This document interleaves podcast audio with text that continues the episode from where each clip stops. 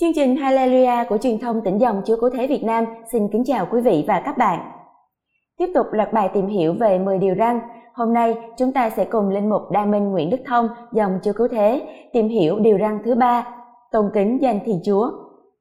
Chúng con kính chào cha. À, chào chị Trịnh Nguyệt, chào tất cả quý vị.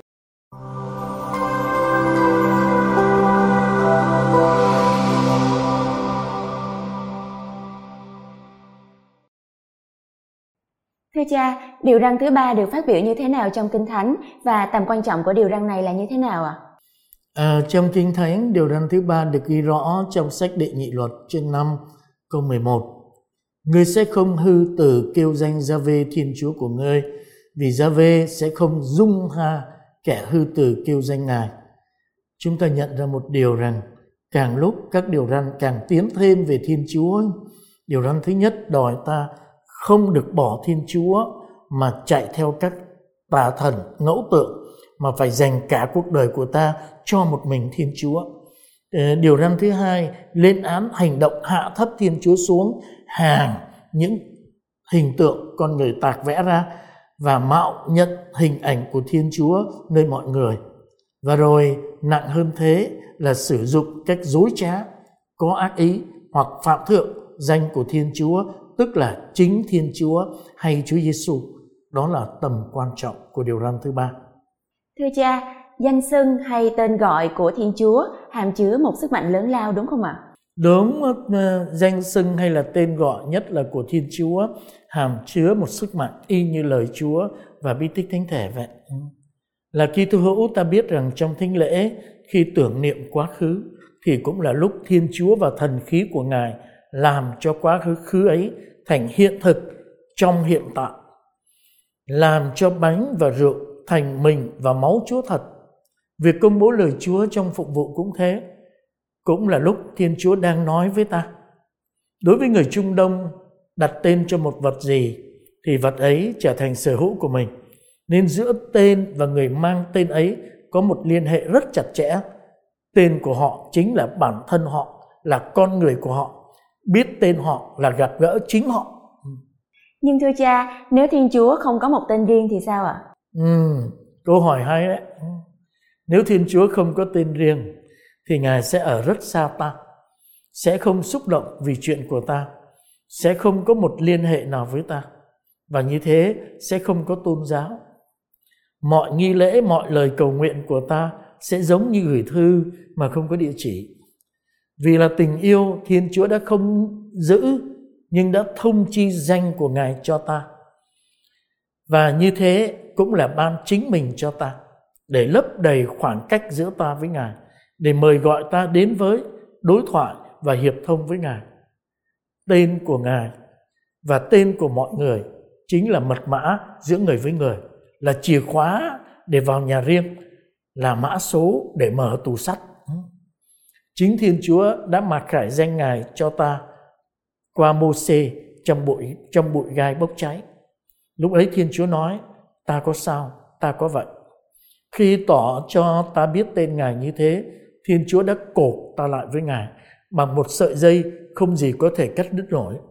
Và như thế Thiên Chúa cũng đã tự đặt mình trong sự tùy nghi của ta để ta tự do sử dụng Ngài, kể cả tự do chế giễu, nhục mạ lộng ngôn chống lại Ngài. Rồi khi ờ, nhập thể, Thiên Chúa đã mang tên là Giêsu. Danh này được kêu khấn, ngợi khen, rao truyền. Danh ấy chính là đấng đã tự trao mình vào tay ta, vào tim lòng ta. Đã được Đức Maria, các tông đồ và hàng triệu người thốt lên với những âm điệu khôn tả hoặc với lòng chiều mến vô biên. Biết bao người đã chết để danh ấy được tôn kính phụng thờ đối với các Kitô hữu xưng danh hay kêu danh Chúa Giêsu là công bố rằng chính Ngài đã cho ta hiện hữu và cho ta ơn cứu độ. Nhờ danh Ngài mà ta được thánh tẩy, được liên kết với nhau. Chính nhờ danh Ngài mà ta sống, ta chịu khổ và ta chết. Như chúng ta đã nói ở bên trên, tên của ai chính là bản thân người đó. Cho nên khi ờ, gọi Chúa Cha, Chúa Con và Chúa Thánh Thần là ta đang gọi một danh hiệu trội vượt trên mọi danh hiệu. và như thế chúng chúng ta không thể kêu cầu danh Chúa một cách vô cớ và bừa bãi được. Như cha vừa nói, không thể kêu gọi danh Chúa một cách vô cớ và bừa bãi. Vậy thế nào là vô cớ hay là bừa bãi thưa cha? Ờ, chúng ta có thể chia ra làm ba trường hợp kêu danh Chúa một cách vô cớ hay bừa bãi. Thứ nhất là sử dụng hay lạm dụng danh Thiên Chúa một cách bất xứng. Thứ hai là dùng danh Chúa để thề và không giữ lời thề. Thứ ba là bất kính đối với danh Chúa và như thế cũng là lộng ngôn.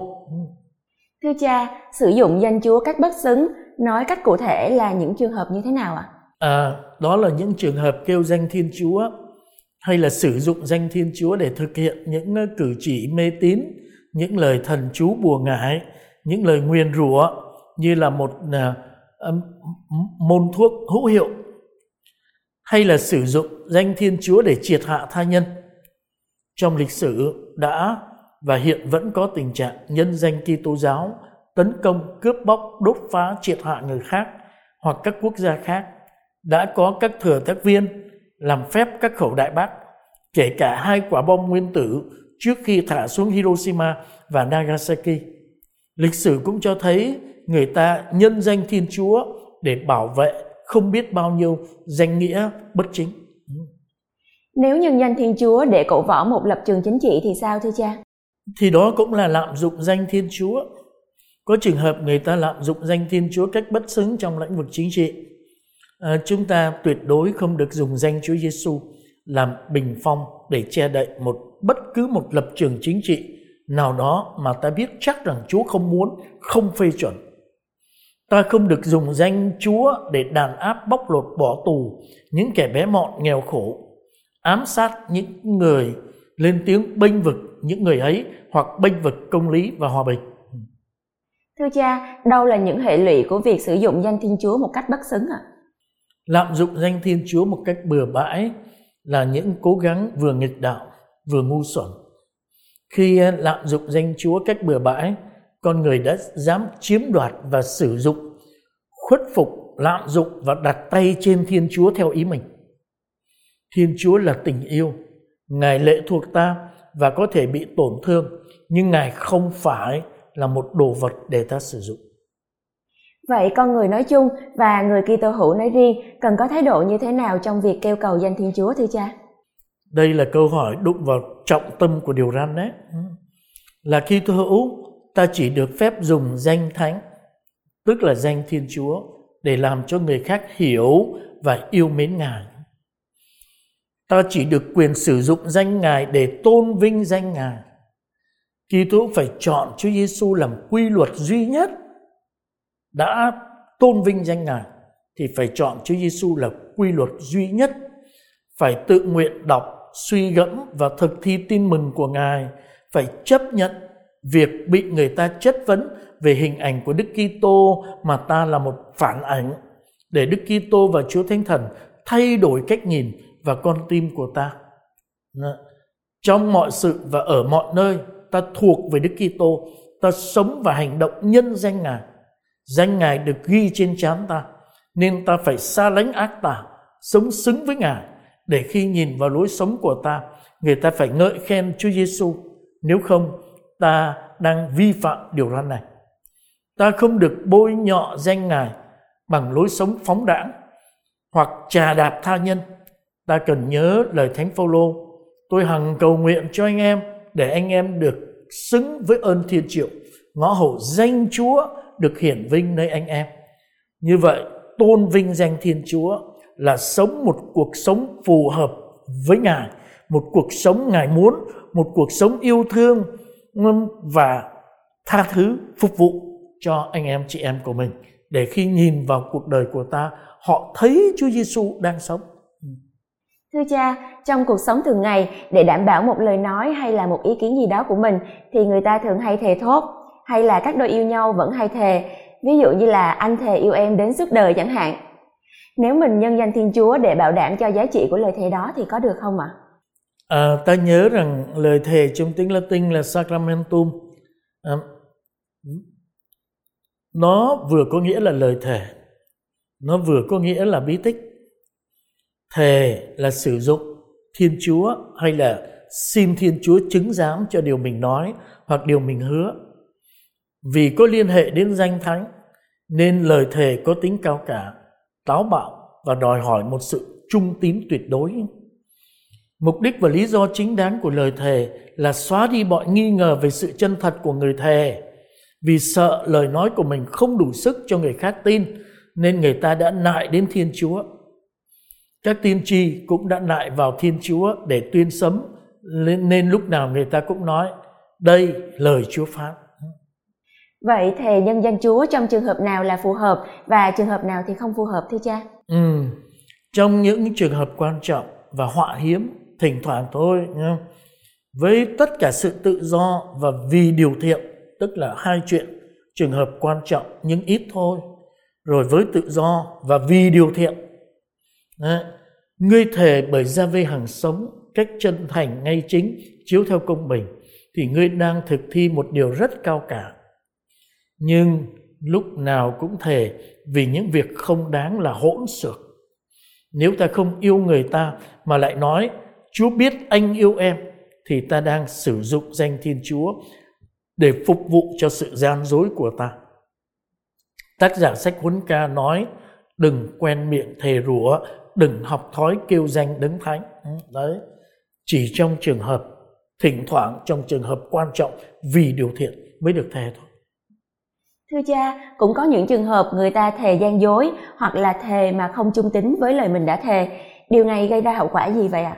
Ai cố tình thiếu sự chân thành ngay thẳng và công bằng khi thề là phạm lỗi nặng trước thiên chúa và người ta?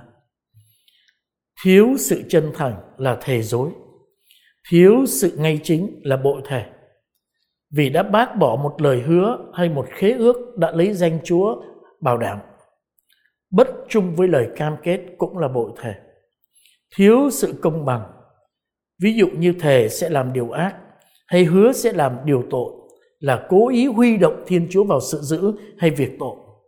Những lời thề hay cam kết kiểu này không buộc phải giữ. Vì giữ hay không thì vẫn là một sự xúc phạm đến thiên chúa. Thiên chúa có thích con người nại đến danh ngài để thề thốt không, thưa cha? Tất nhiên là thiên chúa không thích nghe những lời thề nơi môi miệng con người, dù thật đến đâu đi nữa. Chẳng ai cho mượn tên mình, cũng như ký tên mình dưới những lời tuyên bố của người khác cả, đúng không?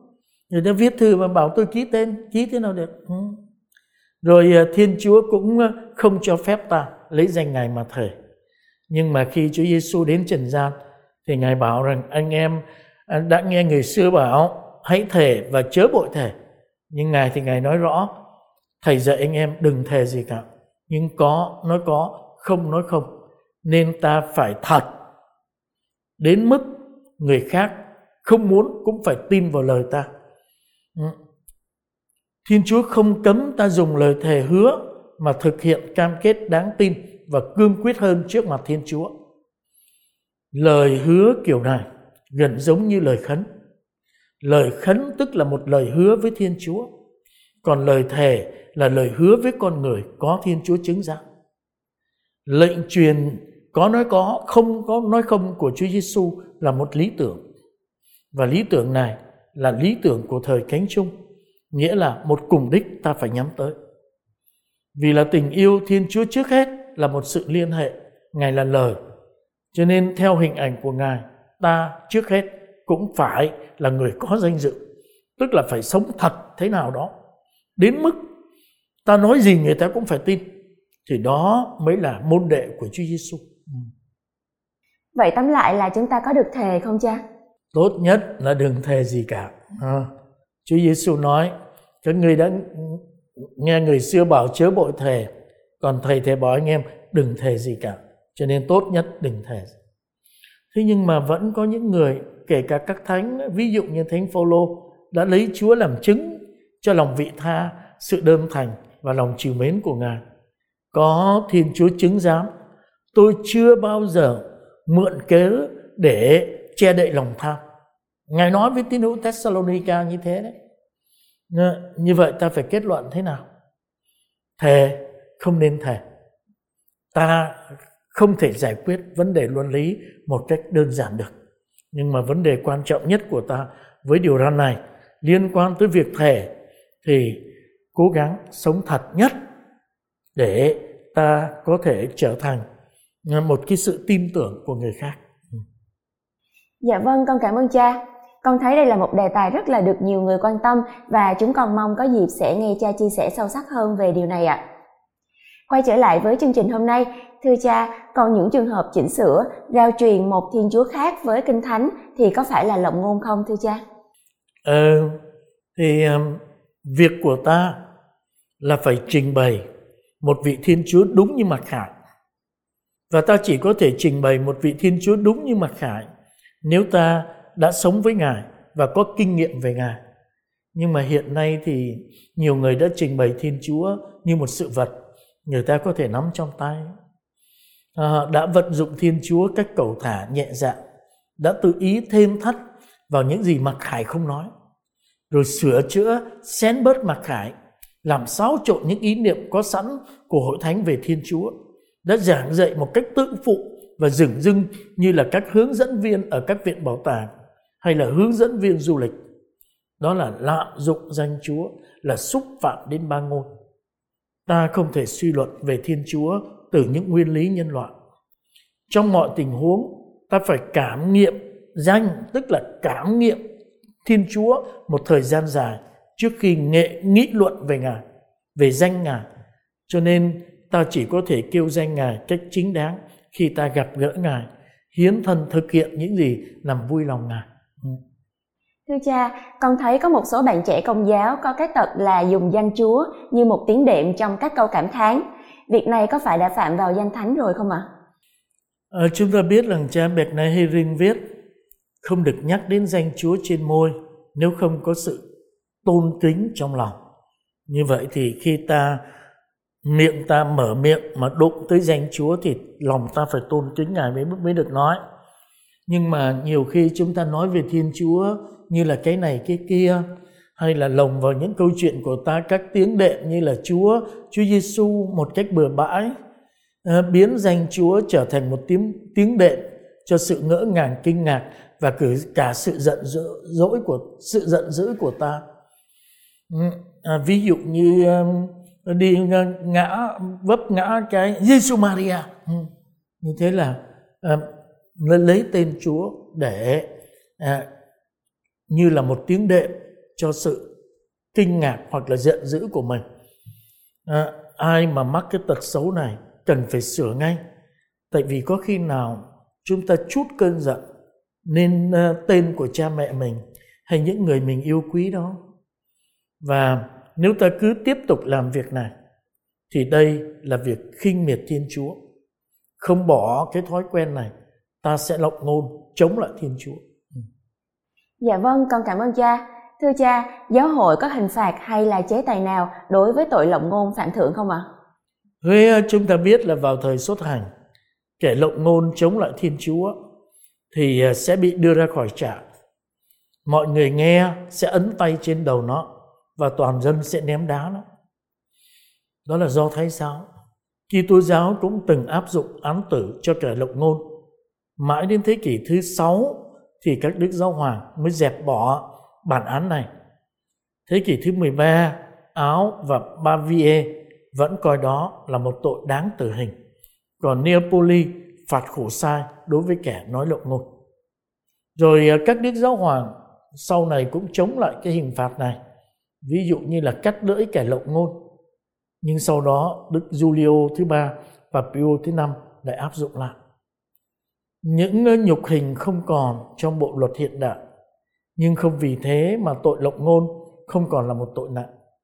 Tiếc rằng hiện vẫn còn những lời lộng ngôn như nếu có thiên chúa mà nếu thiên chúa tốt lành à, thì cứ đi mà tin thiên chúa. Hay là có những lúc ờ, họ bị oan ức quá họ thốt lên chúa không có mắt sao? À, sao chúa lại phải để tôi thế này? Những đó là những lời lộng ngôn. Còn có những cái cử chỉ như đạp lên thánh giá khạc nhổ vào thánh giá hay là những tượng ảnh thánh thì đó là những cái cử chỉ phạm thượng. Mạt sát đức trinh nữ và các thánh các bí tích cũng là tội lộng ngôn. Vậy mỗi người Kitô hữu cần làm gì để bảo vệ danh thánh của Thiên Chúa thưa cha? Điều quan trọng nhất là chúng ta phải cầu nguyện. Chúa Giêsu dạy ta lạy cha nguyện danh cha cả sáng ta phải xin Chúa làm cho danh Ngài được tỏ rạng làm cho mọi người nhận biết Ngài và nhận biết tình yêu của Ngài làm gia tăng những kỳ công của Ngài. Xin Ngài đoái thương, gia tăng ơn gọi à, tu sĩ và linh mục trong hội thánh của Ngài. Và trước hết, xin Ngài cho lòng mỗi người được cháy lửa yêu mến Ngài và tôn minh tôn vinh Ngài. Dạ, con cảm ơn cha. Thưa cha, tóm lại thì điều răn thứ ba này dạy chúng ta điều gì ạ? À, điều răn thứ ba này như chúng ta vừa nói không? À, đòi ta phải tôn vinh Thiên Chúa bằng cách sống như Ngài, sao cho ánh sáng của chúng ta tỏa chiếu trước mặt mọi người để họ thấy các việc lành chúng ta làm mà ngợi khen Cha. Như vậy thì đòi ta phải sống một cuộc sống xứng hợp. Sao cho khi người ta nhìn vào cuộc đời của ta, người ta thấy Thiên Chúa. Như là kỳ vừa rồi chúng ta phải tạ ơn Chúa trong cái dịp Covid ấy. Hầu hết các giáo sứ các tu sĩ và linh mục thì có những người tham gia vào cái công việc giúp cho các bệnh nhân ở trong các bệnh viện giã chiến đó là một cái ánh sáng sáng lắm ừ, sáng lắm rồi ở trong các giáo xứ thì chúng ta uh, quyên góp ừ, rồi phân phát lương thực thực phẩm cho tất cả mọi người bất kể lương giáo trước những cái hành vi bác ái của ta thế này người ta nhận ra ta là con Thiên Chúa. Điều thứ hai, ta phải làm sao cho hình ảnh của Thiên Chúa, người cha nhân tử, người mục tử đi tìm kiếm con trên lạc, vị Thiên Chúa tha thứ đến 70 lần 7. Một Thiên Chúa cần cho mọi người yêu thương mọi người bật lên trong cuộc đời của ta. Rồi thứ ba, ta phải làm sao cho hội thánh có được khuôn mặt mà Thiên Chúa muốn hội thánh có. Một dân Kitô giáo lương thiện, biết quên mình, quảng đại với mọi người, đoàn kết hiền hòa, luôn luôn tươi cười, hy vọng, luôn cầu nguyện và có Thiên Chúa ở cùng. Một dân lấy tình thương làm đầu. Đó là cách tốt nhất để ta tôn vinh Thiên Chúa. Và đây cũng là cốt lõi của điều răn thứ ba. Dạ, chúng con xin cảm ơn những chia sẻ rất là bổ ích của cha hôm nay ạ. À, chúng con xin hẹn gặp lại cha trong số tiếp theo để nghe cha phân tích về điều răn thứ tư trong 10 điều răn. Một lần nữa chúng con xin cảm ơn cha rất nhiều ạ. Rồi cảm ơn. Ừ. kính thưa quý vị và các bạn chương trình hôm nay kết thúc tại đây. Xin cảm ơn sự quan tâm theo dõi của quý vị và chúng ta hẹn gặp lại nhau trong số tiếp theo của chương trình. Tiếp tục tìm hiểu về 10 điều răn. Xin kính chào quý vị và các bạn trong Chúa Kitô phục sinh